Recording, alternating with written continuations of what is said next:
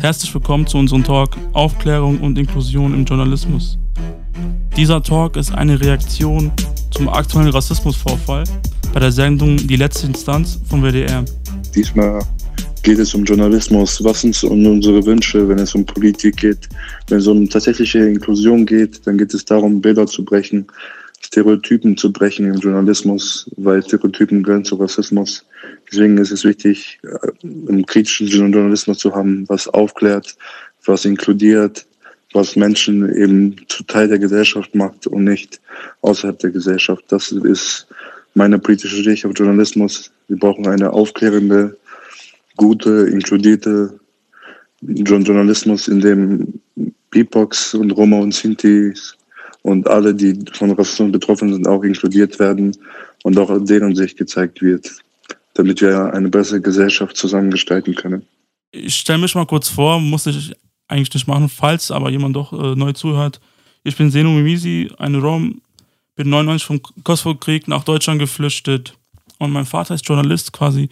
Daher habe ich seit der Kindheit angefangen, mich für Journalismus zu interessieren und habe dann, ich würde mich jetzt niemals als Journalist bezeichnen, weil ich das respektlos finde gegen Leute, die wirklich Journalismus studiert haben, aber ich sehe mich zum neuen Medienmacher, da ich durch meine schulische Bildung äh, Mediengestalter und Medienmanagement äh, in dieser Richtung mein Fachabi gemacht hatte und auch Medienmanagement-Student bin und aktuell beim SWR arbeite. Das kurz zu mir. Jetzt möchte ich euch meine Gäste vorstellen. Das wäre einmal die Journalistin Gilda Horvath aus Österreich und Romney natürlich. Gilda, magst du dich äh, nochmal selber vorstellen? Devin Bachtale, mein Name ist Gilda Nancy Horvath. Ich bin seit 15 Jahren Journalistin, zehn Jahre davon beim öffentlich-rechtlichen ORF, auch in der Volksgruppenabteilung. Und äh, ich danke Rhymecast herzlich dafür, dass sie diese Sendung heute mache und dafür, dass ich hier zu Gast sein darf. Vielen Dank, Gilda. Kurze Info, bei der 21. Folge hatten wir Gilda Hauber zu Gast, wo wir über Area gesprochen hatten. Dann darf ich euch meine nächste Gästin vorstellen. Äh, eine Romnion-Journalistin Nadine Micholek, die beim Magazin arbeitet, darf sich gerne nochmal selber vorstellen. Ja, hi, ich freue mich auch total dabei zu sein. Genau, ich schreibe äh, im Magazin die Kolumne ähm, Romani Perspectives und ähm, bin Historikerin und Medienkulturwissenschaftlerin und beschäftige mich eben auch in meiner Forschung vor allem mit Antiziganismus und der Geschichte der Roma und Sinti. Genau, so viel zu mir. Und ich freue mich auch sehr, heute dabei zu sein. Vielen Dank. Also nochmal, was ist passiert? Am 21.01.2021 publizierte der WDR die Sendung Die letzte Instanz, wo eine rassistische Sprache reproduziert wurde.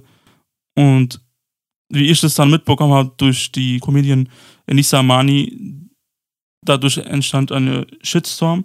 Und wir haben natürlich noch von anderen Journalistinnen Sprachnachrichten bekommen, die ähm, entweder auch Teil der Community sind, aber auch Migrantinnen oder BPOCs sind, die wir euch hier einblenden werden. Hallo, mein Name ist Irina Spataru, ich bin Romni und ich bin Aktivistin und Trainerin für Menschenrechtsbildung. In den vergangenen Jahren durfte ich mit verschiedenen Roma- äh, und Sinti-Organisationen europaweit zusammenarbeiten und ähm, ich habe letztes Jahr auch in Brüssel für das Europäische Parlament gearbeitet. Ich freue mich sehr, heute bei Rhymecast dabei zu sein. Ich denke, dass solange kein breiteres Bewusstsein ähm, für Antiziganismus in der Gesellschaft geschaffen wird, wird sich in vielen Bereichen ähm, nichts ändern und auch nicht in den Medien. Das heißt, man muss in allen Bereichen, an allen Bereichen ansetzen, äh, von der Schulbildung, äh, angefangen natürlich bis hin ähm, zu Sensibilisierung auch von etablierten Politikerinnen zum Beispiel.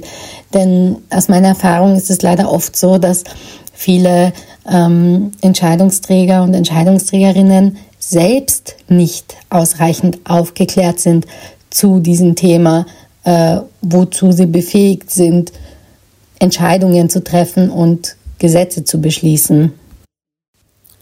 Zum Beispiel könnte die EU-Kommission eine Studie in Auftrag geben bei der EU-Grundrechteagentur, ähm, wo sich dann die Agentur konkret mit dem Monitoring von Antiziganismus in europäischen Medien befasst und dann einen äh, umfangreichen Bericht darüber abgibt. Wir können nur mit einer faktenbasierten Argumentation an die Entscheidungsträgerinnen und Entscheidungsträger herantreten, denn wir brauchen diese Anerkennung von diesem Phänomen. Es muss erst einmal sozusagen bewiesen sein, dass das ein Problem ist. Und solange diese Anerkennung nicht da ist, wird es auch niemanden geben, der sich aktiv ähm, für die Förderung der Medienkompetenz und der Sensibilisierung für Antiziganismus äh, einsetzen wird. Es gibt in Österreich und in Deutschland einige Roma und Sinti Selbstorganisationen, die sich bereits seit mehreren Jahren mit diesem Thema beschäftigen und auch äh, konsequent ähm, die Medienlandschaft beobachten und antiziganistische Fälle in den Medien dokumentieren und auch äh, darüber berichten. Allerdings wäre so eine Berichterstattung, so eine Dokumentation und ein Monitoring auf äh, europaweite Ebene notwendig. Und dafür muss sich natürlich auch die EU einsetzen. Das heißt, es braucht ein geeignetes Bündeln europäischer Instrumente äh, und eine ausreichende Grundlage. Was ist diese Grundlage? Das ist zum Beispiel die Forschung, die Dokumentation, das Monitoring von Antiziganismus, von rassistischen Aussagen gegenüber Roma in den Medien. Ähm, dazu braucht es aber auch eben den politischen Willen, ähm, auch auf akademischer und wissenschaftlicher Ebene ähm, solche Forschung, solche Recherche zu fördern. Antiziganismus hat unterschiedliche Formen angenommen und deswegen sind komplementärpolitische Maßnahmen notwendig, um den Antiziganismus zu bekämpfen. Antiziganismus ist eine Form von Rassismus, ein toxisches Phänomen, das überall in Europa verbreitet ist, in verschiedenen Lebensbereichen, in der Politik, im Internet, äh, in der Justiz, im öffentlichen Raum und auch in den Medien ähm, haben wir es leider immer wieder mit Fällen von Antiziganismus zu tun. Natürlich spielt die Bildungsarbeit eine wichtige Rolle, vor allem auch die Holocaust-Bildung, denn es wird ganz oft, wenn von den ähm, von der Geschichte des Zweiten Weltkriegs, von den Gräueltaten der Nationalsozialisten gesprochen wird, äh, in der Berichterstattung und in Presseaussendungen werden immer noch leider ähm, äh, Roma und Sinti als Opfergruppe oft nicht genannt oder ausgelassen. Und das ist zum Beispiel ein wichtiger Schritt und eines der wichtigsten Instrumente zur Vorbeugung gegen antiziganistische Vorurteile. Äh, Bill Biller hat uns tolle Artikel äh, gesendet, wo über diesen Vorfall berichtet wurde. Gilda, magst du den kurz nochmal vorstellen, äh, welche Zeitungen oder auch Medien darüber berichtet hatten? Also ähm, die letzte Instanz, äh, gesendet beim WDR, noch verfügbar online bis zum 8.2.2021, kann man sich diese Ausgabe von die letzte Instanz noch einmal anschauen. Äh, zusammenfassend ähm, kann man sagen, dass bereits jetzt äh, sehr viel scharfe Kritik an der Sendung geübt wurde, nicht nur aus verschiedenen Communities wie der Black Community, BPOC Community, sondern auch von Journalisten und Journalistinnen selbst kommt mittlerweile negatives Feedback dazu. Konkret in der Runde äh, waren der Moderator Stefan Halaschka und die Gäste Miki Eisenherz, Thomas Gottschalk und Janine Kunze sowie Jürgen Milski. Ähm, wenn man sich äh, die Leute anschaut, äh, Hintergrundbriefing, also keine Person von, hier sitzt keine Black Person, keine Roma und Sinti Person, keine BPOC Person auf der Bühne. Ähm, aber nicht nur, dass Roma und Sinti oder auch andere Minderheitengruppen nicht repräsentiert waren, ähm, war dann eben der Ton, Art und Weise, wie in dieser Sendung diskutiert wurde, ebenfalls äh, ein äh, Kritikpunkt. Zum Beispiel wurde diskutiert, ob äh, das Zigeunerwort noch okay wäre und das Ende der Zigeunersoße, ist das ein notwendiger Schritt? Also die Leute, die diesen Rhymecast regelmäßig hören, wissen, dass das ganz, ganz weit weg ist von, von ähm, einer Sensibilität gegenüber Rassismus. Ähm, und dazu hat Bill Bieler ähm, und der wiederum von einem Schweizer NGO eine ganze Liste an Links gesammelt mit Feedback dazu.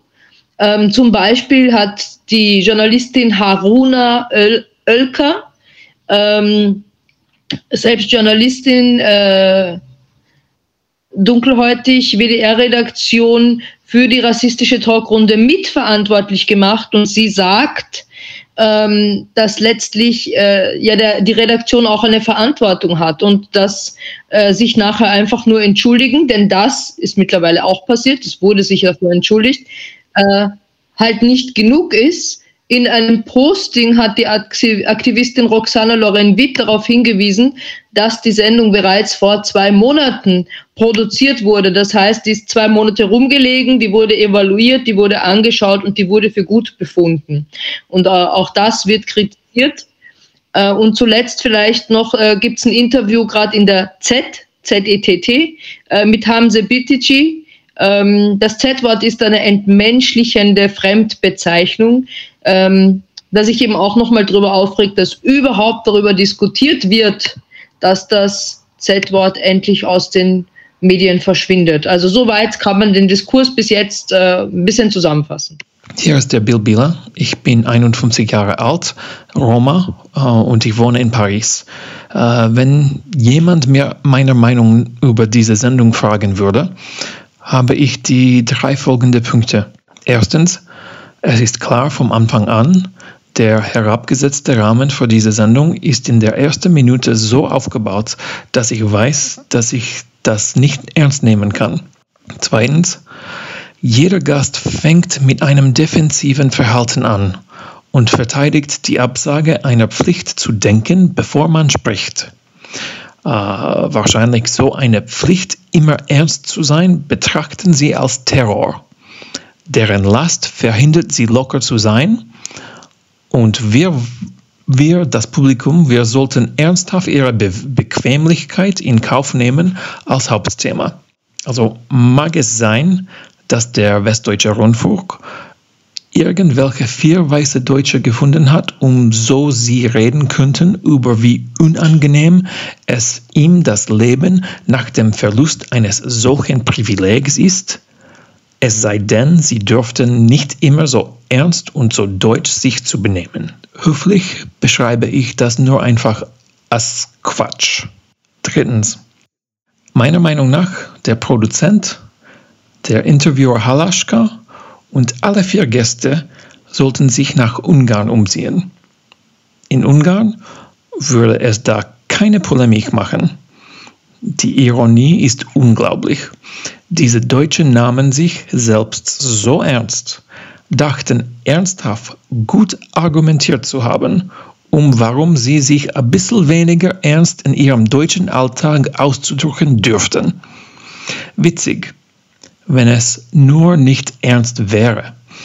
Und dieser grüne Anzug Gottschalks, schrecklich, der Modeberater soll auch sofort gefeuert werden, wie der Produzent. Meine Augen tun weh. Ich habe nur die ersten acht Minuten gesehen. Ich will nicht meine Zeit verschwenden, um jede lächerliche Voraussetzung zu zerlegen. Ich werde nie wieder diese acht Minuten zurückbekommen, noch die jahrelang ich solche Quatsch anhören musste. Kurz gesagt, abschließend möchte ich einen Ausdruck von Rosa von Braunheim ausleihen. Es ist nicht die Sinti und Roma, die pervers sind, sondern die Gesellschaft, in der sie leben. Ich möchte auch sagen, der Zentralrat hat recht, wenn Sie über die Sendung gesagt haben, Zitat, dass der Westdeutsche Rundfunk sich entschuldigte, ändert nichts an der Tatsache. Das ist Antiziganismus. Endzitat. Es ist zunächst von zentraler Bedeutung zu verstehen, dass Antiziganismus kein Minderheitenthema ist. Es ist ein Phänomen unserer Gesellschaften. Gleich so wie Antisemitismus muss die Mehrheit daran arbeiten. Es ist nicht unsere Aufgabe. Es ist nicht unsere Pflicht, immer alle zu unterrichten. Würde ich sogar sagen, mein Traum ist, solche Dinge zu ignorieren, nicht Merksamkeit geben und alle diese mittelmäßige Produktionen vergessen. Wann werden wir so weit? Also ich glaube, warum diese Thematik gerade sehr groß ist, dass sich auch sehr viele mit uns solidarisiert haben, vor allem auch bekannte Leute, also zum Beispiel Nisa Amani, Shirin David hatte darüber was gepostet und die haben Millionen von Follower auf Instagram und im Gegensatz zu früher, wo keiner sich solidarisiert oder reagiert hat, ist es, denke ich, das schon jetzt eher eine größere Nummer und also Nadine, wie hast du das aufgefasst? Also du arbeitest ja auch für den Magazin, ich habe dann wahrscheinlich auch äh, einen Artikel darüber geschrieben. Ja, also ich sehe das auch so wie du, weil also ich ähm, kann mich noch daran erinnern, vor zehn Jahren gab es auch eine ziemlich rassistische Doku ähm, auf Vox, die hieß damals Tradition ist alles. Und ich habe damals einen Artikel äh, beim Kölner Stadtanzeiger darüber geschrieben und das ähm, kritisiert und ähm, ja, war so ziemlich alleine irgendwie mit noch so ein paar anderen, aber es hat auch einfach medial kaum Anklang gefunden oder auch kaum jemanden interessiert. Und ähm, ich, ich fand das also sehr schön zu sehen, wie viele bekannte Journalistinnen eben auch mit uns einfach solidarisch waren und wie viele bekannte Leute eben ähm, sehr, sich eben mit uns äh, Roma und Sinti eben solidarisiert haben. Und äh, auch das mittlerweile, das muss ich halt schon sagen, ist einfach sehr positiv, dass mittlerweile eben ähm, die Leute sich schon über solche rassistischen Darstellungen oder auch ähm, ja so eine ja lächerlich Machung von so einem wichtigen Diskurs, der eben auch geführt werden muss und ähm, auch verurteilt werden muss, wenn eben so eine rassistische Fremdbezeichnung weiter verwendet wird, dass da eben so viele Leute äh, mittlerweile das genauso sehen wie wir. Ich glaube, das ist auch das Problem, dass es viele Redaktionen gibt, die Sendungen produzieren. Das habe ich auch aus der Erfahrung mitbekommen äh, mit, bei meinen Jobs. Also ich war beim ZDF und aktuell bin ich beim SWR, dass halt in der Redaktion Menschen gibt, die halt nicht von Rassismus betroffen sind. Dann können die natürlich, würde es Menschen, von, die von Rassismus betroffen sind, äh, geben, Redaktion sind, dann würden die natürlich die Leute warnen und sagen, hey, das, was ihr vorhabt, das wäre kritisch. Ja, hallo, mein Name ist Katharina Graf Januschka. Ich bin Redakteurin beim ORF Burgenland, bin da in der Volksgruppenredaktion tätig und moderiere auch ähm, das mehrsprachige Volksgruppenmagazin Servus Sia Stravo del Tuha. Ich kann leider nicht live dabei sein, aber ich möchte natürlich gern zumindest ähm, eine Voicemail schicken, um mich zu den äh, Vorfällen zu äußern. Ja, es ist, glaube ich, etwas, äh, das jeder Rom und jeder Romney und ähm, äh, kennt, dass diese Thematik mit diesem Wort oder mit ähm, diversen Lebensmittelbezeichnungen. Ich habe da auch im Privaten sehr viele Diskussionen geführt, wo mir immer wieder gesagt worden ist, nicht erst seitdem, sondern auch viel früher schon, ähm, dass das Wort ja nicht schlecht gemeint ist und das, es wird einem immer sofort so eine Art ähm, äh, Empfindlichkeit unterstellt, wenn man einfach mit gewissen Begriffen nicht belegt werden will. Ich ähm, lebe am Land, im Burgenland und da gehört der Begriff Zigeuner tatsächlich noch zur Alltagssprache, ohne jetzt jemanden aus der äh, Community damit zu meinen, sondern das wird verwendet im Sinne von Lump oder Gauner oder wie man das auch immer dann, äh, ein Spitzbub zum Beispiel. Ähm, und ich wehre mich da schon seit Jahren dagegen und kämpfe da auch ein bisschen gegen Windmühlen in Wahrheit. Ähm, es ist eine, meiner Meinung nach, eine Überheblichkeit und eine Arroganz ähm, von Gage, das so zu formulieren und so zu bezeichnen, das Ganze, und den anderen dann auch noch äh, Empfindlichkeit zu unterstellen. Vor allem, wenn man selbst nie von Rassismus betroffen war und nie von Vorurteilen betroffen war und sich nie dagegen zur Wehr setzen hat müssen, beziehungsweise auch ähm, nie das Problem hatte, dass man sich erklären muss. Ähm, was ich persönlich auch nicht verstehe, warum sind wir Roma und Rom ja immer in dieser Art Bringschuld oder Erklärschuld, dass wir jetzt anderen sagen müssen, na, so sind wir eigentlich nicht. Warum müssen wir uns ständig gegen diese Vorurteile zur Wehr setzen? Und im Endeffekt ist meiner Meinung nach diese Sendung, die da im, im WDR gelaufen ist, ähm, ein Spiegel der Gesellschaft, nichts anderes. Es sitzen äh, Menschen, die vermutlich selbst noch nie von Rassismus betroffen waren, mit ziemlicher Sicherheit noch nie von Rassismus betroffen waren, von Vorurteilen dort und maßen sich an, ähm, äh, so zu tun, als wäre es nichts Schlimmes und, und maßen sich an zu sagen, dass doch ein Schnitzel nichts Schlimmes ist und dass man sich da jetzt nicht irgendwie beleidigt fühlen darf als Rom oder Romni, als äh, äh, Sinto oder Sintizer. Und das ist eine Frechheit und das ist aber eine, eine Überheblichkeit, mit der wir sehr, sehr oft konfrontiert sind es wird sehr deutlich, wenn man es den Leuten dann erklärt, mit Wörtern, die sie, äh, mit, die sie kennen, wie zum Beispiel Schimpfwörter. Äh, wenn ich das den Menschen dann so erkläre, dann kommt es schon irgendwo an, aber es hat auch schon Reaktionen gegeben, wie zum Beispiel, ähm, naja gut, für mich ist der Begriff aber weiterhin positiv konnotiert, weil wir haben das ja immer so gesagt und deswegen äh, will man den Begriff dann auch einfach weiterverwenden.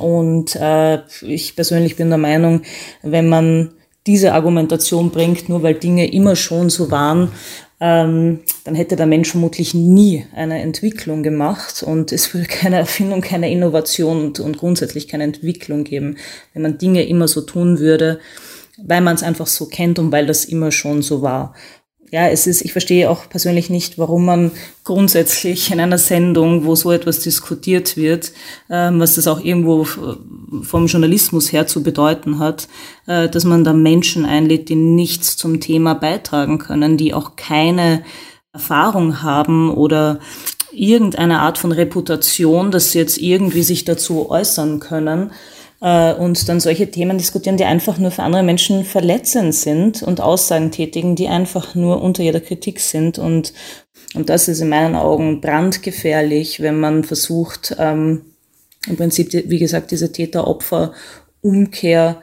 ähm, da anzusetzen, weil es einfach nur zu noch mehr Rassismus führt. Es führt zu noch mehr Vorurteilen und es, es bleibt einem irgendwo die Stimme ja auch im Hals stecken dadurch, wenn man das Gefühl hat, dass man da ähm, auch keine Chance hat. Also es ist in meinen Augen ist es wirklich eine Schande, dass es sowas im deutschen Fernsehen oder grundsätzlich im Fernsehen im aufgeklärten Land geben kann und darf, dass dort Menschen sitzen, die einfach sowas von sich geben und uns dann als, als Volksgruppe ähm, eine, eine Empfindlichkeit unterstellen. Sowas darf es heute einfach nicht mehr geben und das enttäuscht mich wirklich sehr. Also zu meiner nächsten Frage an euch beiden in der Runde, was dazu passt. Also wie können wir Bildungsarbeit, Workshops für Journalistinnen zur Aufklärung über Rassismus erreichen, also ermöglichen?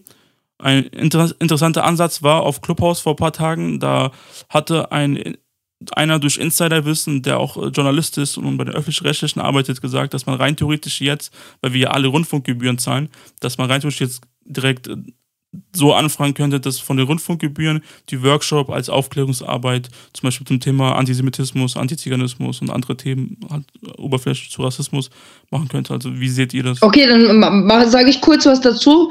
Ähm, also aus meiner Perspektive ist so, dass in, in Österreich ist die Situation ja so, dass die Roma und Sinti anerkannt sind als Volksgruppe. Und das bedeutet, bei uns gibt es auch eine Verpflichtung im öffentlich-rechtlichen, eine gewisse Minutenanzahl pro Woche für die Belange der Roma und Sinti zur Verfügung zu stellen.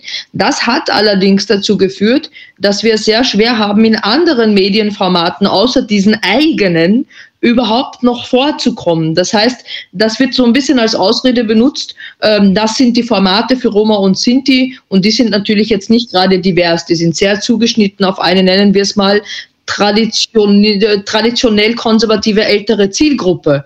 Da wird auch die Sachen aus von der EU nicht behandelt. Das ist mal das Erste. Aber das Zweite ist, ich glaube, Bei Bildung sollten wir uns auf die eigenen Beine stellen. Ähm, tatsächlich ist ja so, dass wir in den Redaktionen, wie die Kollegin wahrscheinlich sicher auch die Erfahrung teilt, mit ähm, unseren Themen nicht durchkommen, aber noch schlimmer mit unserer Perspektive, die nicht gesehen wird ähm, es geht nämlich nicht um Roma und Sinti, sondern es geht um, um gesamtgesellschaftliche Perspektiven. Also wie spricht man über Armut? Wie spricht man über verschiedene soziale Gruppen? Äh, wie spricht man, äh, wie verwechselt man Kultur mit Armut zum Beispiel? Ganz oft bei Roma und Sinti der Fall. Ähm, über solche Dinge sollte man reden. Und das nächste ist, Journalistenschulen ist eine schwierige Angelegenheit, weil viele, und ich habe ja auch viele geschult im Laufe der Jahre, ähm, fühlen sich so ein bisschen beleidigt, als würde man ihnen in ihre Kompetenz reinreden wollen. Das will man natürlich nicht und man will auch nicht die journalistische Freiheit beschneiden. Ähm, ich glaube, das Problem ist eher oben bei den Gatekeepern, wo die Nachrichten reinkommen. Jeder Journalist muss tausende Nachrichten pro Tag bewältigen, die, die an diesen Hebeln sitzen, wenn bei Reuters die Nachrichten reinkommen zum Beispiel oder bei der Deutschen Welle. Und hier wird dann nach Kriterien gefiltert und in den letzten Jahren gibt es einen Trend dazu, je emotionaler die Nachricht ist, also je mehr die Nachricht aufregt, desto besser verbreitet sie sich. Und da, da fallen die seriösen Nachrichten dann ganz oft nach hinten. So Sachen, die aufklären und informieren, sind im heutigen journalistischen Schema leider nicht mehr attraktiv. Und da sehe ich echt, da sehe ich ein richtiges Grundproblem. Und äh, übermorgen, Freundin von uns, Roxana Loren, äh, Loren Witt, hatte die Romblock Academy gestartet die geht äh, morgen um 16 Uhr online, wo eben es Workshops, Tutorials gibt für alle möglichen Richtungen von Schulungen, zum Beispiel wie man Fake News besser erkennt und bekämpft. Ähm, aber das löst das gesamte Problem nicht, das der Journalismus hat, jetzt nicht nur auf Roma und Sinti bezogen. Ja, ich glaube, also ähm, es reicht auch nicht nur, dass man jetzt sagt, die Redaktionen müssen diverser werden, also das ist auch super wichtig und das muss auch passieren und das ist auch noch nicht ähm, genug der Fall. Aber es ist ja auch so, dass auch wenn man äh, jetzt äh, People of Color ist oder einen Migrationshintergrund hat und so weiter, ähm, kann man ja trotzdem andere Leute diskriminieren. Also ich habe das auch persönlich erlebt, dass auch äh, irgendwie Kolleginnen von mir, die vielleicht einen ähm, iranischen Migrationshintergrund haben oder irgendeinen anderen, äh, dass die eben auch ähm, ja, rassistische Bilder über Sinti und Roma zum Beispiel haben und mir die auch entgegenbringen oder dass die auch sagen, äh, ja, das Z-Wort sollte man äh, weiter benutzen können, was ist denn daran so schlimm und so weiter. Also das gibt es, also schließt es ja nicht aus, nur weil man selber Rassismus erlebt hat, dass man deswegen nicht rassistisch ist. Und deswegen, was man ganz stark braucht, und das hat ja auch Gilda eben angesprochen, ist halt einfach, dass das Teil auch einer journalistischen Ausbildung ist und zwar ein ganz fester und großer Bestandteil, weil das einfach so wichtig ist,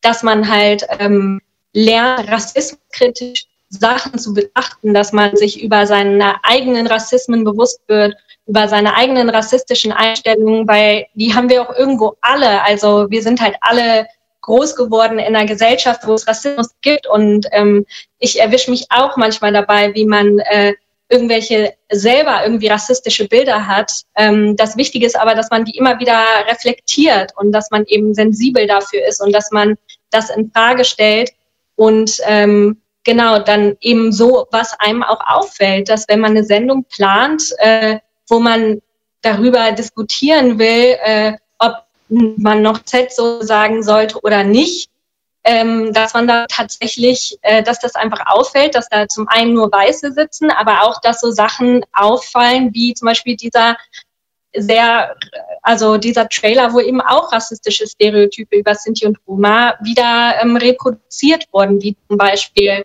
dass äh, Roma ähm, ja immer noch so ein äh, ja, Nomadentum haben sollten und sowas, ja ein Bild, was so super groß ist ähm, und was einfach nicht der Realität entspricht und dass sowas einfach auffällt. Ja, noch mal kurz zu Gilda. Äh, morgen, ähm, ich glaube 16 oder 17 Uhr, da werde ich wahrscheinlich auch dabei sein, je nachdem, wie ich es schaffe weil wir, also wie, wie, wie der Zufall will, wie es kommt, wir wurden vor mehreren Wochen äh, von der Redaktion vom 1 Live äh, angefragt, weil die mit sechs Sinti und Roma einen Beitrag machen wollen. Da werden wir jetzt morgen einen Drehtag haben. Die Roxana Loren Witt wird dabei sein, Taisa Schumacher, die ähm, russische Romney-Schauspielerin, ich werde dabei, sondern auch andere Aktivistinnen. Und das kommt irgendwie gerade gut, gut gelegen, weil ich denke, jetzt haben wir die Chance, halt uns zu zeigen. Dann die nächste Frage wäre, wie können wir erreichen, also mehr Journal Journalistinnen, die Teil von marginalisierten Gruppen sind, äh, also die Rassismus betroffen sind, im Journalismus mehr zu inkludieren. Also zum Beispiel, dass sie dadurch mehr Shows bekommen, also eigene Shows, eigene Radiosendungen, ob, oder ob es jetzt noch online ist oder Podcasts, zum Beispiel aktuell, die öffentlich-rechtlichen, die bringen viel ihre eigenen Podcast-Sendungen raus. Also wie können wir das erreichen? Also das ist, denke ich, jetzt der nächste Schritt, den wir uns als Ziel nehmen sollten, dass wir sagen, okay, ähm, ihr könnt, es reicht nicht, ihr könnt nicht mehr immer über uns reden, so von oben herab äh, zu bestimmten Themen. Ich meine, in Deutschland sind wir eine nationale Minderheit und genau, das wäre meine Frage an euch. Also wie, wie wäre es uns das möglich?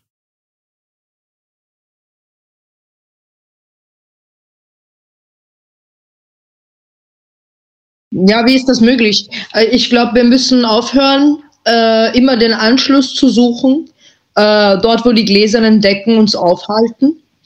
Ähm, da gibt es ganz viele und es gibt ja auch, es ist ja Fake News, dass wir zu wenig Roma und Sinti in den Medien hätten. Ich bin ganz sicher, die gibt's. Ich bin aber auch ganz sicher, dass sich viele davon nicht outen. Ähm, und ich kann die Gründe dafür, wenn ich mir solche Diskussionen im WDR anschaue, warum man sich als Journalist nicht outet, verstehen. Also auch mir ging es ja so, ich bin, war von Anfang an geoutet, kam in die Volksgruppenredaktion. Ich wollte das, das war mein Wunsch. Aber wenn ein Journalist oder eine Journalistin zum Beispiel Bock hat auf Kulturjournalismus oder Fashionjournalismus oder Wissenschaftsjournalismus, ähm, dann wird es schwierig, denn man wird immer wieder auf diese eigenen äh, Roots zurückgeworfen. Äh, so wie die Kollegin schon gesagt hat, nur weil man Roma oder Sinti ist, heißt ja noch nicht, dass man Experte ist für die gesamte Politik und das Thema und alles drumherum. Das wird manchmal so miteinander verwechselt. Und deswegen ist mein Rat, äh, unsere eigenen Netzwerke multiplizieren. Also ich kenne jetzt persönlich über Facebook circa 120 Roma sind die Journalisten und äh, beziehungsweise Medienproduzentinnen, Contentproduzentinnen, ähm, die alle an ihre eigenen gläsernen Wände laufen, dort wo sie gerade sind und die sich gerade in verschiedenen Formen zusammenschließen, sei es jetzt so wie hier über den Rhymecast oder die Gruppe Svato in Kanada und Amerika. Äh, oder eben auch Roma Sinti Wire, wo auch wie ganz viel Osteuropa- und Balkanmitglieder dabei sind. Ähm, ich glaube, ähm, das wird der erste Schritt sein, uns selber sichtbar zu machen. Ich glaube, wir dürfen nicht warten, dass andere das machen. Und ähm, ich habe auch keinen Bock mehr darauf zu warten, dass wir in Zeitungen, die alles so framen, wie sie wollen, äh, um einen Platz betteln müssen. Machen wir doch Medien, die besser sind, die offener sind, die diverser sind, ähm, mit vielen Perspektiven nur weil wir Roma und Sinti sind, heißt überhaupt nicht für mich zum Beispiel, dass wir auf unseren Medien äh, die Perspektiven von Black, von POC, von Queer, von Feminist People äh, ausschließen müssen. Ganz im Gegenteil. Also äh, Minorities Unite. Ich glaube, wir sind eine Mehrheit, wenn wir das wollen. Äh, und ähm, ich glaube, es ist auch politische Strategie, dass man immer so aufgespalten wird, ja, so äh, in diese vielen Abkürzungen, in diese vielen vier Buchstaben Abkürzungen. Ähm, das sind viel zu viele Splittergruppen. In, in Medien haben nur Unities Impact. Ähm, wenn sich diese Minderheiten, sogenannten Minderheiten zusammentun würden, wirklich auf, auf großen Portalen, auf mehreren, zum Beispiel das Migrasin finde ich ja eine ganz geile Sache. Ich habe dort auch mal geschrieben und ich finde das super. Migrasin äh, ist eine absolut gute Sache vom Mindset her. Und ich glaube, solche Portale sind die Zukunft. Äh, auch wenn sowas wie Facebook eines Tages krepiert, Napster ist auch mal gestorben. Es, es wird nicht für immer Facebook geben. Oder MySpace. Äh, dann, genau, ja, in diesem Moment wird es darauf ankommen, ob wir eigene Portale haben, wo wir unsere Leute dann abfangen können. Und die müssen wir jetzt aufbauen. Also ich ähm, bin auch deiner Meinung, Gilda, und ich finde auch nicht, dass wir rumsitzen sollten und warten oder auf Biegen und Brechen ähm, sondern auch natürlich was Eigenes machen. Aber ich finde halt schon, also zum Beispiel jetzt öffentlich-rechtlich hier in Deutschland, da steckt unglaublich viel Geld und Macht hinter und auch andere große Sender, die eben auch viel Geld haben und viel produzieren können. Und ähm, ich finde schon, dass wir auch Bestandteil dessen sein müssen. Und das muss halt gefördert werden und die Zugänge müssen auch für uns geöffnet werden. Ich, und es braucht auch spezielle äh, Förderprogramme, wo wir eben ähm, speziell gefördert werden. Also nicht nur wir Roma, sondern auch Migranten an sich. Also zum Beispiel wie die Heinrich-Böll-Stiftung das eben hat mit Medienvielfalt anderswo. Das ist speziell ein Stipendienprogramm eben für äh, Menschen, junge Leute mit Migrationshintergrund, die eben Journalisten werden wollen. Ähm, und sowas in der Art braucht es einfach. Und auch, dass die ähm, Redaktionen und auch die großen äh, Medienunternehmen eben gezielt auch darauf achten, dass eben äh, POCs eingestellt werden und Minderheiten, äh, weil wir eben auch Teil davon sein müssen. Und eben, ja, ich finde, das ist, da steckt so viel Geld hinter, so viel Macht und wir gehören einfach dazu. Wir sind Teil dieser Gesellschaft und wir gehören genauso ins öffentliche Recht mein Name ist Jeda Kurt, ich bin freie Journalistin, Buchautorin und Moderatorin. Und wenn ich mir die deutsche Medienlandschaft ansehe, fallen mir natürlich viele unterschiedliche große Probleme auf. Das offensichtlichste ist natürlich die fehlende Diversität in den Redaktionen und vor allem auch in den Chefredaktionen. Aber ich glaube auch nicht, dass sich damit alle Probleme lösen lassen, wenn man sich zum Beispiel so eine Sendung anschaut wie im WDR, die unfassbar rassistische, menschenfeindliche ja, Narrative reproduziert, dann erkenne ich eigentlich eigentlich ein viel größeres Problem in Deutschland und zwar erstens das fehlende Wissen zur eigenen Geschichte, ähm, zu den eigenen Völkermorden an äh, zum Beispiel Romja und Synthese und äh, vor allem fehlt es gesamtgesellschaftlich auch, und somit strahlt das auch auf die Medien aus, ein Grundkonsens, der antirassistisch und antifaschistisch ist. Und ich denke, wenn das alles dann zusammenkommt, würden sich solche ja, Sendungen wie im WDR erst gar nicht ergeben und äh, darum sollte es eben gehen. Also ich denke, da muss ich auch, auch wirklich jeden dazu ermutigen, etwas zu machen, weil aktuell 2021 war es noch nie so einfach wie jetzt, etwas zu machen. Ich kann mich erinnern, ähm, nach meinem Fachabi zur Mediengestaltung Medienmanagement, bevor ich studiert hatte, ich wollte unbedingt, also es war schon immer mein Traum, äh, meine Passion, dass ich im Radio arbeite, habe ich schon bei zählige Sendungen beworben und hat halt immer Ablehnungen bekommen. Und dann wusste ich nicht, wie ich weitermachen soll, weil damals gab es diese Möglichkeit nicht. Und jetzt aktuell kann man halt einfach über verschiedene Seiten sich anmelden, sich eine Podcast-Plattform aufbauen. Man kann sich, auch wenn es nur eine Facebook-Gruppe oder Facebook-Seite oder Instagram-Seite ist, man kann in jede Richtung, was man machen möchte, ob man jetzt nur News äh, posten möchte auf Instagram oder auf Twitter. Also wenn man die Interesse hat, kann man einfach machen dazu möchte ich halt jeden empowern. Und äh, ich finde, Gilda, du hast einen guten Ansatz gesagt wegen Outing das habe ich auch festgestellt, als ich versucht habe, ähm, äh, Sinti und Romja Journalistinnen zu suchen und für diesen Talk einzuladen, war schwer, welche zu finden, weil sich natürlich viele, die jetzt, ich kenne auch viele, die beim öffentlichen rechtlichen äh, Sender, äh, beim öffentlich-rechtlichen Sender arbeiten, die Romja sind. Äh, ob das jetzt selbst beim WDR oder andere Sender, die trauen sich aber nicht, sich zu outen, weil sie ganz genau wissen, wenn die sich outen würden, haben die dann nur Nachteile und Rassismus. Und das ist halt so ein Ansatz, wo man auch denken muss. Deswegen, wie du halt gesagt hast, Gilda, es gibt nicht wenige, es gibt mehr äh, Medienmacher, Journalistinnen, die Angehörige unserer Minderheit sind. Dann, ihr als Journalistinnen, ähm, also wenn es jetzt junge Menschen gibt, die gerne Journalistinnen werden wollen, äh, welche Tipps habt ihr, die ihr denen geben könnt? Vor allem du, Gilda, du kannst ja vielleicht aus der Sicht aus Österreich erklären und du, Nadine, aus der Sicht aus Deutschland. Also, was müssen die Leute tun, um halt Journalistinnen zu werden? Also, genau vor allem für die jungen Zuhörer? Äh, liebe Zuhörer, zuerst wäre es mal wichtig äh, zu unterscheiden heutzutage. Es gibt nämlich zwei Wege. Ähm, es gibt die Leute, die mit guten, hochqualitativen Content und ihrer Meinung Follower gewinnen. Das sind dann Influencer und Content-Produzenten. Und dann gibt es den Weg des Journalisten. Heute wissen viele nicht mehr, was der Unterschied ist. Ähm, der Content-Produzent darf und kann mit seinem Content Meinung machen und Geld verdienen, das ist total okay. Das ist Public Relations, das ist nicht Journalismus. Äh, ein Journalist oder eine Journalistin bekennt sich zu gewissen ethischen Regeln. Das heißt, man checkt Informationen, bevor man sie rausgibt. Äh, man macht nicht absichtlich polemische Überschriften, damit die Leute einfach mehr draufklicken, obwohl das, was in der Überschrift steht, dann vielleicht gar nicht stimmt. Man versucht eine Sprache anzuwenden, die zugänglich für die Menschen ist äh, und nicht nur zu zeigen, wie akademisch gut man drauf ist.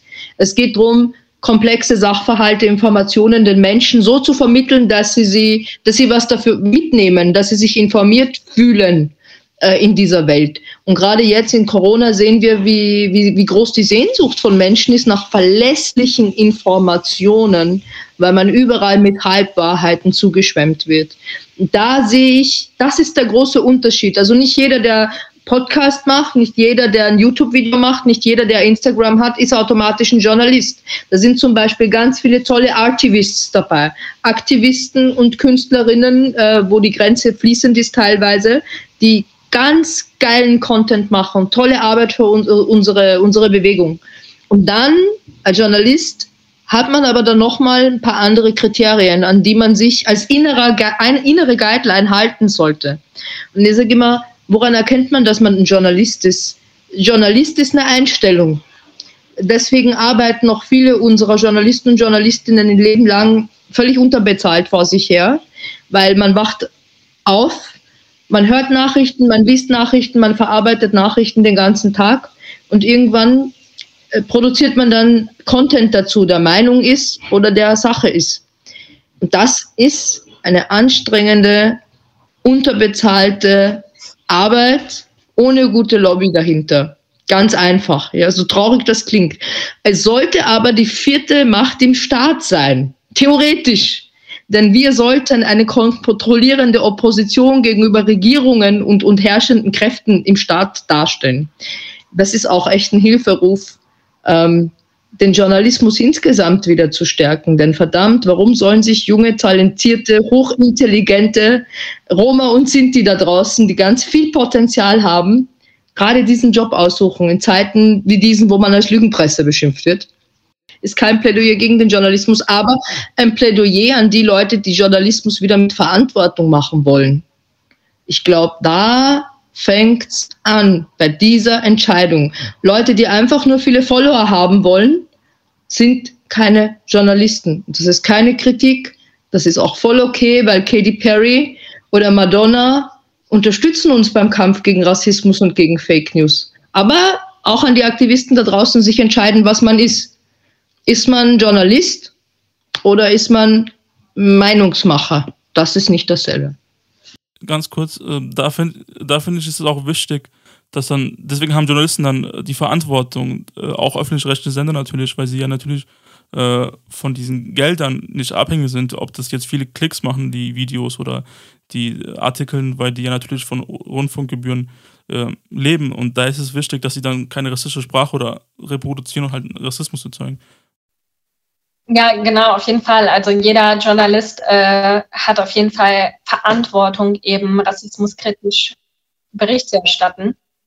Ähm, als Tipps, also wenn man den klassischen Weg gehen will ähm, und versuchen will, irgendwie ein Volontariat zu bekommen bei einer Zeitung ähm, oder dem öffentlich-rechtlichen, der klassische Weg ist halt, ja, Praktika machen, freie Mitarbeiten ähm, und darüber dann eben äh, den Eingang finden. Ich fand das äh, Stipendienprogramm oder auch das, also das Stipendienprogramm von der Heinrich-Böll-Stiftung, Medienvielfalt anders, extrem hilfreich, weil wir einfach unglaublich viele Kontakte zu verschiedenen Medienhäusern dadurch bekommen haben und Kontakte sehr wichtig sind, wenn man journalistisch Fuß fassen will ähm, und da eben viel für einen geöffnet wird. Und deswegen finde ich auch dieses Stipendienprogramm eben so wichtig, was sich eben an Menschen mit Migrationshintergrund richtet und speziell versucht, eben diese Leute da reinzubekommen. Oder auch von den neuen deutschen Medienmachern, da habe ich auch damals am Mentoring-Programm mitgemacht. Meine Mentorin war Isabel Schajani, die ähm, war damals äh, bei Monitor beim ARD. Ähm, und genau, und das fand ich sehr hilfreich. Also einmal die Tipps eben von äh, so sehr von Leuten, die davon wahnsinnig viel Ahnung hatten und äh, auch einfach, dass man an freie Mitarbeiten gekommen ist, an Praktika und diesen Eingang einfach in so diesen ja klassischen, die klassischen journalistischen Medienhäuser hatte. Und deswegen, das meine ich auch mit speziellen Programmen, meine ich nicht äh, paternalistische, spezielle Programme, die irgendwie von oben herab sagen, oh ja, wir helfen jetzt mal den Roma, ne? sowas natürlich nicht. Also das meinte ich damit nicht, sondern ich meine halt einfach, es braucht, weil eben es werden halt immer wieder dieselben Leute oft ausgewählt. Ne? Wenn die Jury voller weißer Leute ist, dann wählen die halt oft die Leute, die ihnen am ähnlichsten sind. Und das sind halt andere weiße Leute so. Und deswegen braucht es einfach äh, ja solche Programme, die eben gezielt ähm, versuchen, dann Menschen eben äh, People of Color und so weiter in die großen Medienhäuser zu bekommen. Ich, ich wollte nämlich direkt an das, was die Kollegin gesagt hat, anschließen, weil sie gerade hat Stipendienprogramme. Ja, das ist nämlich wahnsinnig spannend. Sie hat nämlich einen wichtigen Punkt gebracht. Wer sitzt denn in diesen Juries? Wer sitzt denn in den Leitungsfunktionen, die dann entscheiden, wer was kriegt? Ich darf den Namen nicht sagen. Ich sitze jetzt gerade in einer Jury für die Vergabe von Journalismusstipendien. Für Roma und Sinti übrigens. Ist eine Ausschreibung für Roma und Sinti. Ich darf jetzt nicht sagen, wie die heißt und bei wem und wo und überhaupt. Was ich aber sagen kann, und das ist nicht das erste Mal, dass das geschieht, ist, Zuerst mal waren mindestens die Hälfte der Bewerberinnen nicht Roma und Sinti. Das ist per se für mich noch nicht das Problem. Klar dürfen alle Journalistinnen aller Couleurs sich bewerben, wenn sie eine gute Idee haben, wie man Roma und Sinti mit medialer Kraft unterstützen kann. Soweit, so gut. Trotzdem fiel es mir auf, dass nur die Hälfte aller Bewerbungen von Roma und Sinti waren. Und das Zweite war dann, da standen teilweise Sachen in den Bewerbungen drin, bei den Nicht-Roma und Nicht-Sinti, zum Beispiel, ich möchte gerne das Geld haben, um zu, besser zu lernen, wie man rassismuskritisch schreibt. Und dann denke ich mir, da bewirbt sich eine Person, äh, will Kohle abgreifen, die für junge Roma und Sinti-Journalistinnen ein Recherchestipendium, äh, dafür, dass sie besser rassismuskritisch schreiben lernen. Dann habe ich, dann ärgere ich mich innerlich ein bisschen, weil ich mir denke, aus welcher Einstellung kommt das? Wie geht diese Person äh, heran an die Sache? was mir auch gefehlt hat bei den, bei den jenen, die nicht Roma und Sinti waren, es kam nie raus, was hat denn die Community von dieser Story, von diesem Konzept, mit dem sie sich bewerben. Alle haben beschrieben, was sie davon haben. Zum Beispiel, ich möchte das Volontariat kriegen. Ja? Es war bei keiner einzigen weißen Perspektive Bewerbung beschrieben, was die Community für einen Gewinn von dieser Recherchearbeit hätte. Und das hat mich schockiert, weil das ist immerhin eine Bewerbung für ein Stipendium für diese Gruppe von Menschen im Journalismus. Ähm, und ich glaube, da liegt, da liegt echt noch viel im Argen. Da liegt auch viel bei den Führungspositionen, bei den Leuten, die in den Chefsesseln sitzen und die auswählen. Ähm, es ist ja kein Zufall, dass gerade so äh, Freidenker-Menschen auf Universitäten, in Schulen und dann letztlich auch im Beförderungskampf oft den Kürzeren ziehen. Ähm, hier muss sich einfach wirklich in der journalistischen Kultur allgemein, aber wir sind ja heute gerade bei Medien und Journalismus, hier muss sich auch was ändern. Ähm, ganz in den, in den Werten, in den Werten der Führungskräfte, wonach sie ihre Stories und die Menschen, das Humankapital, das sie haben, bewerten. Äh, noch letzter Satz hier in diesem Ding. Ähm, in diesem Stipendium wurde auch eine Sozialporno-Story, ich nenne das Sozialporno-Story, diskutiert über diesen medialen Fall, wo drei Wohnhäuser in den Medien waren, wo angeblich Roma und Sinti Covid verbreitet haben. Eine der bösesten Fake News der letzten Wochen. Ähm, das waren so deutsche Plattenbauten. Und anstatt zu thematisieren, dass dort erstens mal nicht, bei weitem nicht nur Roma und Sinti leben, sondern ganz, ganz viele verschiedene Nationalitäten, dass wir dort einen sozialen Brennpunkt haben, wo die Menschen an der Armutsgrenze leben und in Covid echt herausgefordert sind. Und die Journalistinnen in der Jury fanden eine Sozialporno-Story, die nur den Aspekt der Roma und Sinti und dass das Fake News war, behandelt hätte, toll. Ohne zu sehen, dass es hier um Armut geht, dass es hier um die Herausforderung von Covid-19 geht, äh, dass es um Verfehlungen von der Verwaltung geht und wie sie damit umgehen in solchen sozialen Brennpunkten. Alles, wo es zu komplex wird, steigen mittlerweile auch Journalisten aus. Und das ist, äh, ich habe so ein bisschen das Gefühl, in der Swipe-Mentalität ist Nachdenken einfach nicht mehr in, auch wenn das jetzt zynisch verbittert klingt. Ich, würde, also ja, es gibt auf jeden Fall noch super viel zu tun. Und das sehe ich genauso wie du. Und ich finde es auch problematisch, auch das, was wir jetzt eben gesehen haben bei der letzten Instanz, was eben nochmal gezeigt hat, so, äh, dass ja, Rassismus kritische Perspektiven einzunehmen eben nicht selbstverständlich ist. Und dass also ich meine, es ist halt so, manche Leute haben die Wahl, sich mit Rassismus auseinanderzusetzen und die anderen müssen halt, weil sie von Rassismus betroffen sind. Ich meine, für uns drei war das nie eine Wahl. So, wir waren von Kindheit an von Rassismus betroffen und deswegen haben wir uns damit auseinandergesetzt. Und natürlich sollte es für jeden weißen Journalisten einfach selbstverständlich sein, dass er sich eine rassismuskritische Perspektive aneignet und über seine eigene Position reflektiert. Das muss einfach dazugehören. Genauso wie es für uns dazu gehört. Aber wir hatten halt nicht die Wahl, die schon. Und da müssen sie es halt auch sich damit beschäftigen. Aber ich würde es trotzdem nicht so negativ sehen, weil ich finde gerade, also das, was wir jetzt auf Social Media gesehen haben, und ich finde, da waren so viele tolle Stimmen von äh, People of Color, die eben von Autoren und Journalisten, ähm, die sich äh, da super kritisch zu geäußert haben und sich solidarisch mit uns Sinti und Roma gezeigt haben. Und deswegen würde ich sagen, also klar, das gibt es immer noch sehr stark und wir müssen alles dagegen tun, dass sich das verändert. Aber ich finde auch, wir sind schon also einen wahnsinnigen Schritt weiter als vor zehn Jahren und das ermutigt mich total, dass wir so weitermachen müssen und noch besser weitermachen müssen. Ja, das finde ich auch. Also ich weiß noch, war vor zwei, drei Tagen aufs Clubhaus auf so eine äh, Gruppeeröffnung, wo halt nur Politikerinnen und Journalistinnen äh, darunter waren.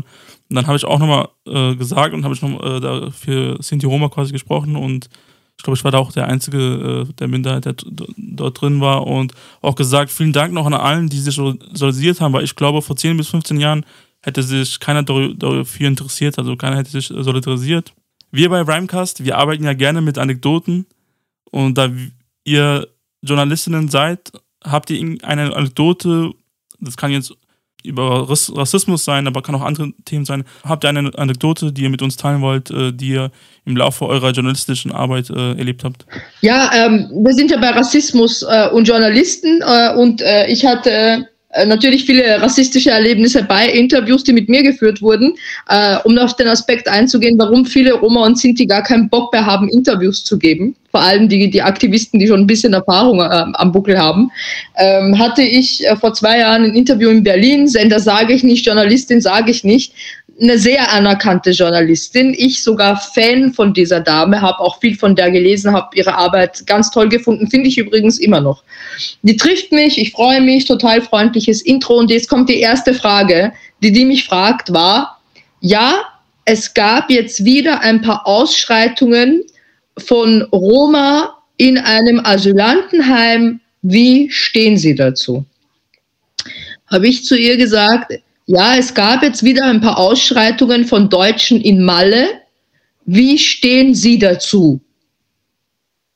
Und dann war eine ganz lange Pause im Raum und sie hat erst mal darüber nachgedacht, was ich ihr damit sagen will. Hat sich dann entschuldigt und das Interview dann von vorne angefangen. Für Journalisten ist es so ganz locker vom Hocker, Einzelpersonen von uns zu Gesamtbefindlichkeiten zu befragen. Als wären die jeder für jeden verantwortlich, als würde es bei Roma und Sinti nicht auch Arschlöcher geben, nicht auch Kriminelle und Verbrecher, für die ich als Gilda und du als Senor und keiner als Individualperson Verantwortung hat. Äh, und das muss man auch ganz direkt in diesen Interviews abschaffen und allergisch darauf reagieren. Äh, weil das kann ja nicht sein, dass jeder von uns im Interview verpflichtet ist, jeden Menschen, den ich nicht auf dieser Welt kenne, zu verteidigen. Und dass wir die Arbeit der Journalisten machen müssen, zu reflektieren, dass das, was sie jetzt gerade sagen, rassistisch ist. Also das war so für mich das schlimmste Erlebnis, weil das eine wirklich tolle Journalistin war und die hat es dann aber auch gleich gecheckt. Aber es sind nicht alle Journalisten so einsichtig äh, wie diese Dame. Ja, was ich halt erlebt habe, war, also es war ein Bewerbungsgespräch. Ich habe mich um was Journalistisches beworben. Ich sage jetzt nicht was. Und da saß halt eine Jury und äh, ich habe als ähm, Schülerin war ich auf einer, also habe ich eine professionelle Ballettausbildung gemacht, weil ich ähm, eigentlich mal professionelle Tänzerin werden wollte, aber mich dann doch umentschieden habe. Und das stand halt in meinem Lebenslauf. Und dann hat mich einer aus der Jury halt gefragt, so ja, ähm, ob also ob das denn was damit zu tun hätte, dass ich tanze, ob das, äh, ob das halt davon käme, dass ich äh, Romney bin. Und dann habe ich die Frage halt zurückgestellt und meinte halt so, also sie fragen mich jetzt, ob weil ich Romney bin, ich tanze. Also sie fragen mich, ob das was mit meiner Roma-Identität zu tun hat. Und da meinte er so, äh, nee, nee, nee, nee, ach nee, doch nicht. Die Frage hätte er dann doch nicht und hat sie wieder zurückgezogen. Aber da dachte ich mir so, ja, was denn jetzt? Weil ich Roma bin, tanze ich gerne oder was? Also das typische Stereotyp irgendwie vom tanzenden Roma. Also total absurd und ich fand es auch irgendwie ein bisschen erschreckend, äh, weil es, ja, es war halt ein Auswahlgespräch, da sitzen studierte Leute und so, aber ich meine, so schnell geht das halt, ne? Diese Stereotype sitzen halt super fest, diese rassistischen Bilder und so, deswegen muss man die halt auch reflektieren, so, jeder einzelne von uns. Weil wir sind alle nicht frei davon, so. Nur manche sind sensibler und andere nicht. Also ich habe zwei kleine Geschichten. Äh, ich habe einmal nach meinem Fachabi äh, musste ich noch Praktikum machen, damit ich studieren kann und habe dann ein Praktikum gemacht für eine Kameraproduktionsfirma, die viel für ARD und ZDF gedreht haben. Und dann mein erster äh, Tag beim Praktikum, das heißt, das war ein Praktikum, wo wir eigentlich immer unterwegs waren mit dem Auto und in Rheinland-Pfalz gefilmt haben. Und wie es der Zufall will, waren wir in Trier beim Flüchtlingsheim und haben über Roma gedreht. Und das Lustige ist jetzt, ich als Flüchtling 99, äh, als wir mit, mit unserer Familie geflohen, geflohen sind, waren in, in diesem Flüchtlingsheim in Trier. Das einmal. Und dann äh, wurde halt mit Roman gedreht und da, davor wurde mit einem Sinto interviewt, aber die, der Sinto konnte ihn nicht übersetzen, weil da einige Roma nicht Deutsch, gut Deutsch konnten. Es ging halt um äh, Wirtschaftsflüchtlinge, Roma aus Kosovo und Serbien, die jetzt, die damals nach Deutsch, äh, Kosovo, Serbien und so weiter zurückgeschickt wurden. Und dann habe ich mich, war mein größter Fehler, was ich jemals gemacht hatte, freiwillig gestellt und habe mich in dem Moment geoutet und gesagt, hey, ich bin Roma, ich kann euch helfen, ich kann euch übersetzen. Hab's noch voll gut gemeint, hab den übersetzt. Und dann die erste Sache ist, die hat mit dem Direktor Interview gemacht und der Direktor hat halt äh, sehr positiv über uns Roma gesprochen, hatte gesagt, das sind gute Menschen, friedliche Menschen, das ist einer der Flüchtlingsgruppe, die hier keine Probleme machen. Und was passiert aber dann bei, bei diesem Beitrag beim ARD? Das wird nicht gezeigt. Es wird einfach irgendwas random äh, aus Bulgarien, Rumänien gezeigt über Armut weil die halt äh, das Negative nicht rausfinden konnten. Und ich habe das Gefühl, nach diesem Tag äh, hatten die ein Problem damit, dass ich Roma bin und halt im Medienbereich äh, arbeiten wollte, studieren wollte und habe hab das Gefühl gehabt, dass sie mich aus diesem Grund so rausekeln wollten, rausmobben wollten. Und die zweite kleine Story ist, ich bin aktuell beim, ähm, beim SWR und im Studio hat mir so ein Gast gehabt, der ehrenamtlich in Indien gearbeitet hat und dann wollte irgendwas einen Tanz erklären und hat dann anstatt Roma zu sagen, äh, aus Versehen das Z-Wort gesagt und dann das Ding war, äh, bis dahin wusste beim, beim SWR niemand, dass ich Roma bin. Aber dann habe ich reagiert und habe dann die Moderatorin und Teil der Redaktion, weil nach der Sendung äh, macht man so einen kleinen Kreis noch und bespricht noch, wie die Sendung war, kennt ihr wahrscheinlich. Und dann haben die halt darüber gesprochen, habe ich gesagt, hey, das hört mal zu, ich bin Angehörige dieser Minderheit, ich bin ein Roma, das war nicht cool, was ihr gemacht habt, äh, das während bei euch in der Sendung das Z-Wort lief. Also sowas muss man eigentlich verhindern. Und die Moderatorin hat es verstanden, die hat versucht, entgegenzukommen, habe ich gemerkt, okay. Aber ich habe halt gemerkt, dass Teil der Redaktion einfach keine Ahnung hatten, warum das jetzt falsch war. Weil ich gefragt wurde, ja, warum ist jetzt das Z, Punkt, Punkt, äh, warum ist das falsch? Und dann muss ich halt kurz da eine PowerPoint-Präsentation in zwei, drei Minuten machen und aktivistisch und erklären, wegen Holocaust und so.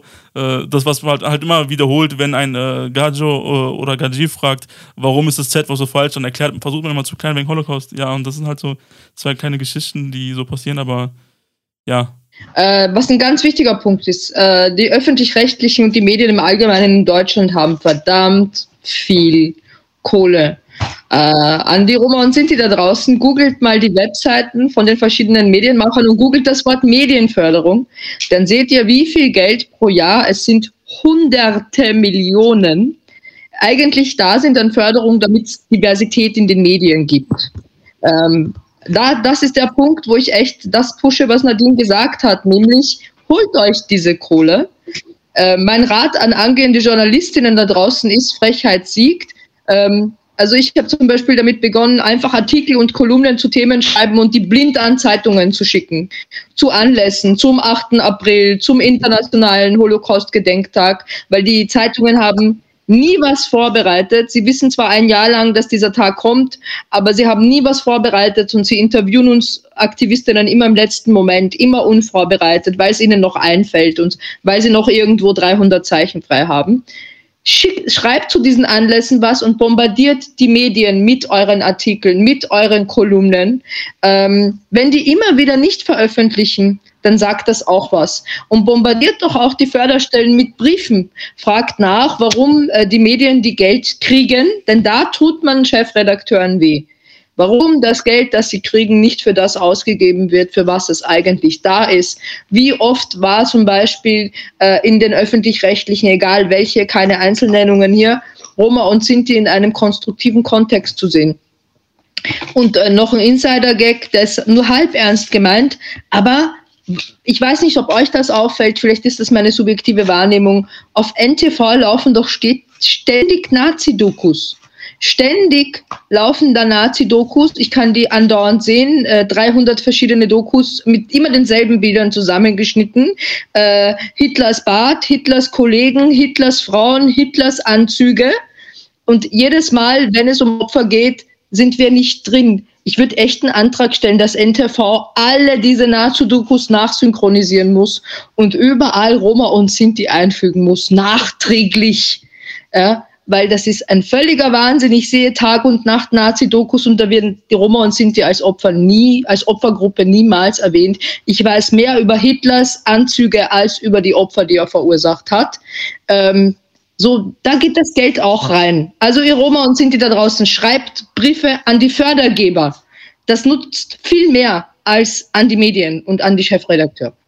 Aber ich finde, man muss auch sagen, klar, man darf auch nicht pauschalisieren. Ich hatte irgendwie dieses Jahr, beziehungsweise letztes Jahr, hatten wir ja Beiträge mit dem NDR und SWR Heimat gehabt. Und da war ich wirklich positiv überrascht, weil die sehr aufgeklärt waren und ganz anders waren, als ich in Erfahrung hatte. Und Leute, was ihr auch darauf achten solltet, wenn jemand ein Fernsehsender mit euch einen Beitrag macht, das kann auch passieren, dass es denen von der Quote her, weil es nicht stereotypisch ist, nicht passt und es einfach nicht senden. Bestes Beispiel, letztes Jahr in Auschwitz hatten wir mit einem äh, Kamerateam aus Polen, die vom ZDF waren, wurden mit uns äh, Beiträge gemacht, Interview, Interview mit mir und einem äh, Roma-Filmmaker aus Polen und das kam bis heute nicht raus und ähm, genau, das solltet ihr auch äh, ähm, darauf bemerken. Genau, und dann ähm, habt ihr noch abschließende Worte, die ihr gerne mit unseren Zuhörern teilen wollt? Ja, ich meine, äh, an ja, abschließende Worte, ich würde sagen, an alle weißen Journalisten und generell auch an alle, okay, nicht nur die Weißen, sondern auch an die anderen. Äh, ja, also ich meine, werdet eurer Verantwortung gerecht, so äh, eignet euch eine rassismuskritische Perspektive an und an alle Roma und Sinti da draußen, ähm, ja, weiter so. Ich glaube, wir gehen den richtigen Weg. Es hat sich schon viel verändert im Gegensatz zu zehn Jahren und wir müssen auf jeden Fall noch präsenter werden. Ich bin super, dass es diesen Podcast gibt. Ähm, also man sieht uns viel mehr auch in der medialen Landschaft und das muss noch, also es muss noch mehr werden auf jeden Fall, dass auch unsere Perspektiven einfach mehr Eingang finden und ähm, ja, also genau. Ja, meine abschließende Message lautet, geht an den Presserat Deutschland. Hier muss es eine Strafe setzen. Hier muss es jetzt endlich einmal eine Geldstrafe geben, die angemessen ist dem, was bei der letzten Instanz passiert ist. Sowas darf nicht passieren, sowas kann nicht passieren. Nach den Black Lives Matter Demos hat keine Talkshow dieser Welt mehr eine Ausrede, sie hätten es nicht gewusst. Und ich erwarte vom Deutschen Presserat hier eine Strafe, die wehtut. Ja, und vor allem, wenn es zum Beispiel um Sexismus geht oder LGBTQ-Feindlichkeit, dann müssen auch Leute dann zurücktreten, wenn was passiert. Ob das jetzt ein Moderator ist, äh, ein Gast, der nicht mehr auftaucht in den, in den, Medien oder jetzt die Produzenten, Teil von, von der Redaktion, Pro Projektleitern und so weiter, äh, was äh, alles gibt. Da muss jetzt langsam eine größere Stellung, weil so eine halbgare Entschuldigung, das reicht nicht. Und selbst die fand ich ein bisschen lächerlich. Ah ja, genau, was ich noch vergessen hatte anzusprechen. Also bei dem Beitrag äh, vom WDR, äh, was heute gezeigt wurde, oder was gestern, mit Gianni, wo Gianni Ivanovic dabei war, am Ende wurde auch so leicht ähm, verhöhnt re reagiert. Also ich glaube, sie haben bemerkt, dass gerade ein Shitstorm entstanden ist und äh, die viel Druck haben, aber ich glaube, die haben tatsächlich immer noch nicht verstanden, warum das so schlimm war, warum das jetzt rassismuskritisch ist.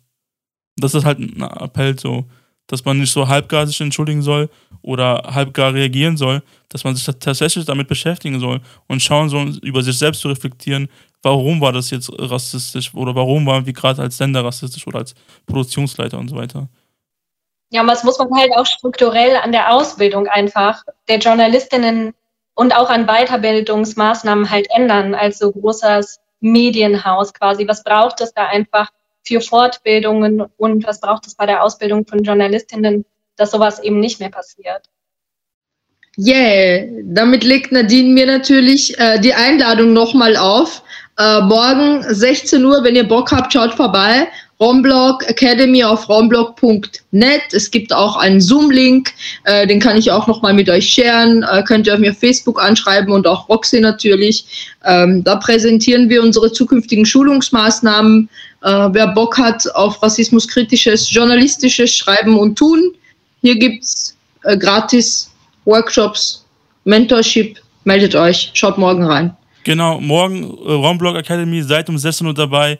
Davor morgens werde ich, also morgen früh werde ich nach Köln fahren, weil ich, äh, Roxana Lorraine Wild, Tessa Schumacher und andere sind jetzt und Romja, also insgesamt sechs Stück, weil äh, der 1 Live hatte sechs diverse Sintis und Romja gesucht.